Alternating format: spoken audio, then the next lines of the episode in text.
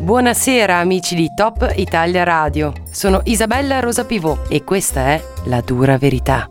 Il programma ironico che analizza il rimorchio contemporaneo e dissacra gli approcci più patetici soprattutto nel web. Vi ricorderete che nella scorsa puntata abbiamo parlato delle caratteristiche dell'Homo affamatus affetto da delirium copulationis, ossia del morto di fantasia, differenziandole da quelle proprie del provolone.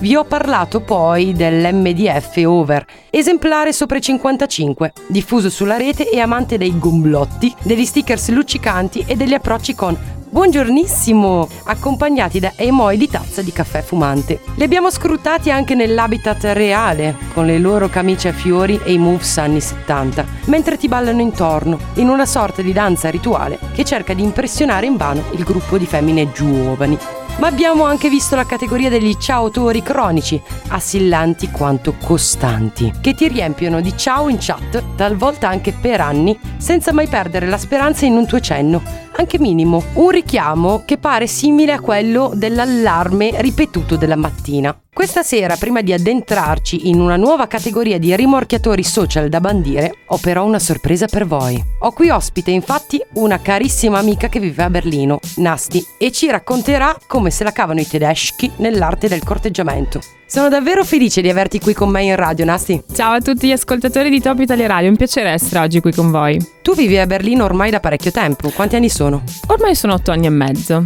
Avrai di sicuro analizzato molto bene quali sono le regole di corteggiamento tra tedeschi, quindi... Abbastanza. Vado subito a chiederti come si approccia l'uomo tedesco alla femmina germanica. Inizierei col dirti che il rapporto tra uomo e donna in Germania è un rapporto basato sul rispetto e sulla comunicazione, che sia verbale o non verbale. Infatti quando un uomo tedesco vede una donna che gli piace, glielo fa capire tramite magari lo sguardo o comunque il linguaggio del corpo, ma non farà mai la prima mossa fino a quando non sarà lei a dargli il via per poterlo fare. Quindi la sfacciataggine italiana potrebbe irritare la donna tedesca? Potrebbe sicuramente irritarla, a meno che lei non lo abbia già scelto quell'uomo e non gli abbia già dato dei segnali segnali non verbali per fargli fare la prima mossa. Un nostro ascoltatore ci ha giusto scritto adesso in diretta e ti sta facendo una domanda. Ma le donne tedesche in vacanza appaiono più libere di questo discorso, ti risulta? Mi sa che il nostro ascoltatore ha fatto qualche settimana di vacanza a Rimini o a Riccione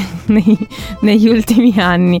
Comunque sì, assolutamente mi risulta, però ti dirò, magari la donna tedesca al nostro ascoltatore gli ha dato dei segnali già eh, per far sì che lui facesse appunto come ti dicevo prima la prima mossa. E lui non se n'è neanche accorto però è subentrata la sfacciataggine italiana.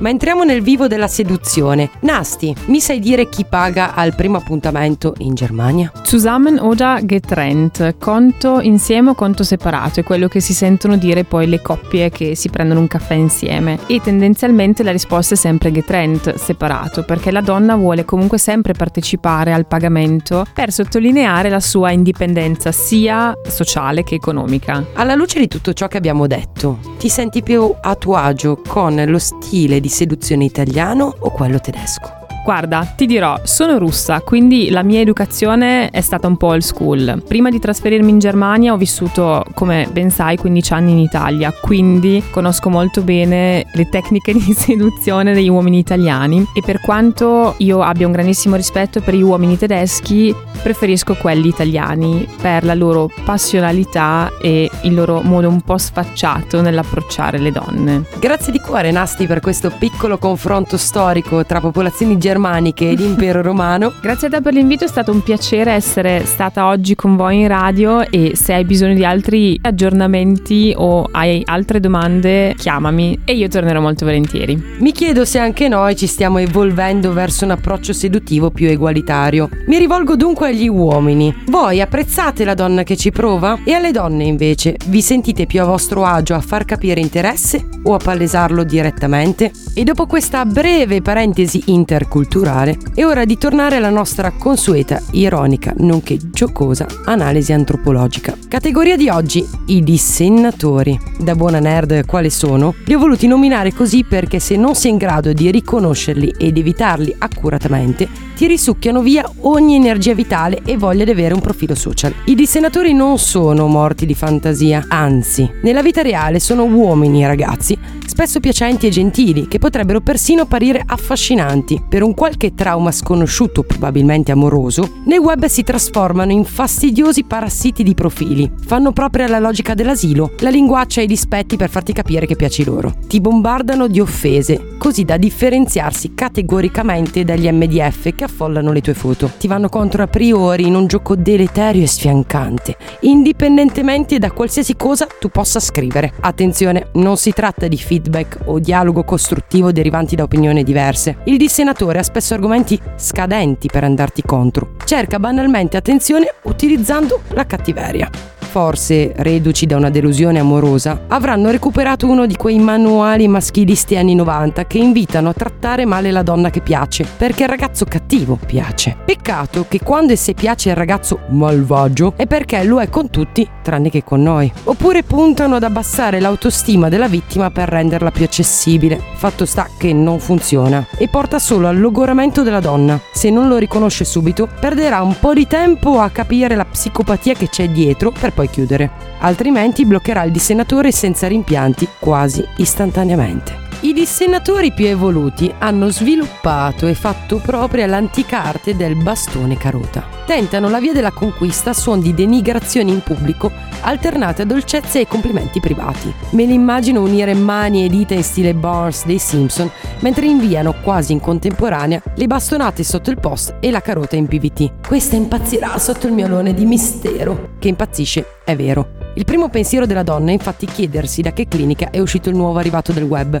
e perché proprio a lei capiti l'ennesimo caso umano. Bisogna ammettere che con qualche masochista la tecnica funziona pure, ma qui si cerca di dare almeno per scontata una controparte sana per amore della logica di studio. L'alternanza bastone-carota mira proprio a destabilizzare la preda, che seppur sana ma ignara di questa tecnica, inizialmente tenterà in ogni modo di capire il comportamento del dissennatore, per poi scasciarsi finalmente le ovaie e chiudere ogni discussione con la semplice indifferenza o con il blocco dei contatti. I dissenatori si diffondono soprattutto negli ambienti più complessi. Più la donna scrive post opinionisti e o è seguita, più loro sentono di poter avere felicità e ricordi da risucchiare. E niente, volevo giusto dirvi che molte di noi vi hanno sgamato da mo'. Cambiate tattica.